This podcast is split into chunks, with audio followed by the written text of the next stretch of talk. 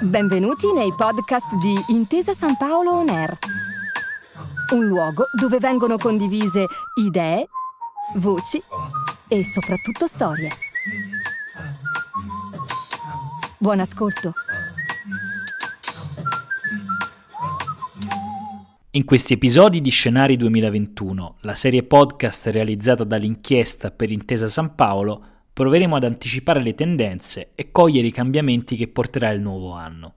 Io sono Francesco Maselli, giornalista dell'inchiesta, e vi accompagnerò in questo viaggio. A dicembre 2020 in Italia 101.000 persone hanno perso il lavoro, 99.000 di queste sono donne. Un numero impressionante, che fa riflettere sulle difficoltà dell'Italia nel riuscire a dare pari opportunità a uomini e donne sul mercato del lavoro.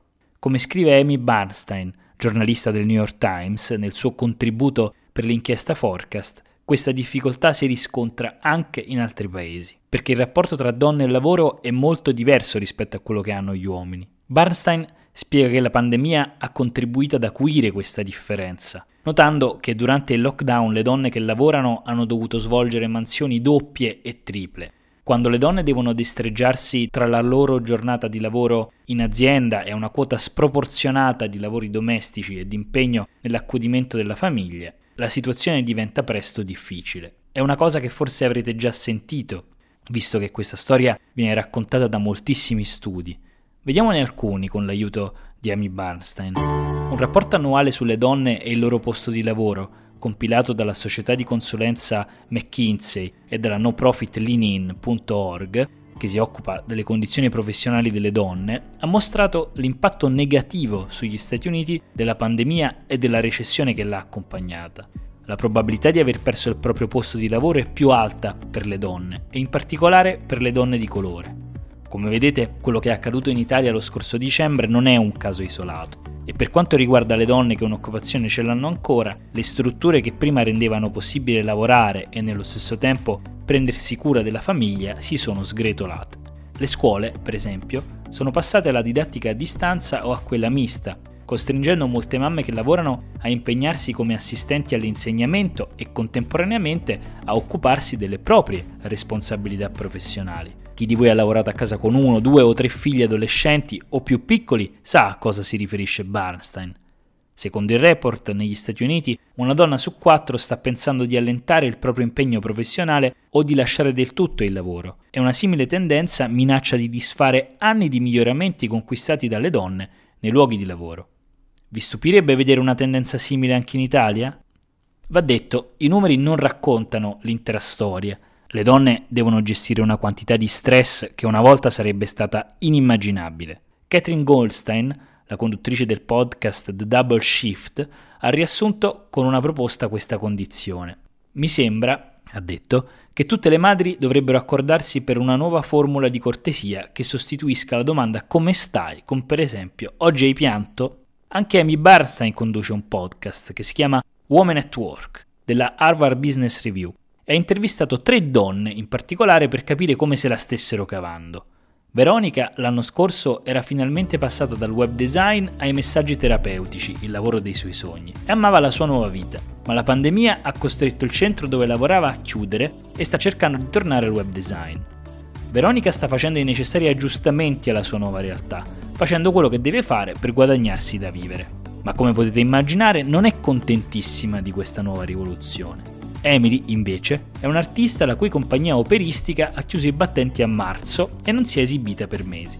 Il problema non ha a che fare con il lavoro, il problema ha a che fare con il senso delle cose. Ha detto, sono una cantante se non canto? Per chi ha la percezione di sé inestricabilmente legata al lavoro, non lavorare può infliggere un colpo esistenziale.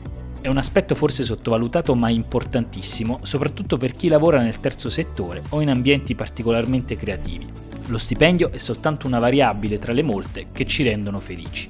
In ogni modo, la situazione non è necessariamente soltanto critica. Per quanto la nostra nuova realtà sia stata brutale, c'è anche qualche piccola benedizione. Milioni di noi non devono più avere a che fare con il supplizio del pendolarismo e i luoghi di lavoro sono diventati molto più flessibili nella loro organizzazione delle attività e questa è una tendenza che probabilmente continuerà. Tuttavia, non possiamo ignorare il fatto che non dovendo più fare spostamenti da pendolari stiamo lavorando più ore ed è un tempo per il quale non siamo pagati. Tutta questa nuova flessibilità pone al nostro equilibrio tra vita e lavoro sfide più difficili e ci costringe a riconoscere che certe regole sono ormai obsolete. L'antica venerazione per il lavoratore ideale sta subendo un duro colpo. L'idea che il dipendente di maggior valore sia quello che contribuisce con il maggior numero di ore, è sempre disponibile e dà la priorità alla sua professione rispetto a ogni altra cosa, non ha mai avuto molto senso per gran parte delle donne che lavorano, che dopo tutto hanno sempre dovuto fare le acrobazie tra le responsabilità in ufficio e quelle a casa. Ma torniamo a Emily, la nostra cantante lirica, e vediamo come sta vivendo questi cambiamenti. Io non so quando mi esibirò di nuovo, ha detto, penso di dover soltanto ricordare a me stessa che non sono un essere umano determinato dal suo lavoro, non posso essere definita soltanto da quello. Tenuta lontano dalla vocazione che ha seguito per 15 anni, sta quindi vedendo se stessa sotto una nuova luce. Questi pochi mesi hanno senz'altro costretto molte donne a misurarsi con nuove prospettive. Lisa, che è un'imprenditrice nel settore dell'assistenza sanitaria ed è stata la terza ospite del podcast di Bernstein, ha detto che quando il Covid ha colpito si è fermato tutto e questo le ha consentito di uscire dalla routine e per quanto possa essere stato difficile, per lei personalmente è stato un bene. Naturalmente non stiamo descrivendo una situazione che ha unicamente lati positivi, lo sappiamo, questo ultimo anno è stato spietato e lo è stato per tutti. Però le donne in particolare dovranno recuperare molto terreno in termini di carriera e retribuzione e potrebbero non riuscire a farlo completamente. Una lezione che dovremmo tutti imparare dalle crisi del 2020 è che per le donne è arrivato il momento in cui calibrare le loro aspettative sulle loro aspirazioni e non su qualche modello antiquato imposto dall'esterno. D'altro canto, i datori di lavoro dovranno rispettare questo cambiamento. Il 2020, per concludere, è stato un anno difficile per tutti. Per le donne ha significato molte cose, alcuni problemi si sono acuiti, le perdite di posti di lavoro sono state molte, la fatica a tratti insopportabile. Ma come tutte le crisi, la pandemia e il 2021 possono offrire delle occasioni per mettere definitivamente in soffitta alcune pessime abitudini e rendere durature importanti conquiste sulla flessibilità del proprio lavoro. Non stiamo tornando alla normalità, insomma, dice Amy Barnstein, e forse questa è una buona cosa. Grazie per aver ascoltato i podcast di Intesa San Paolo On Air. Al prossimo episodio.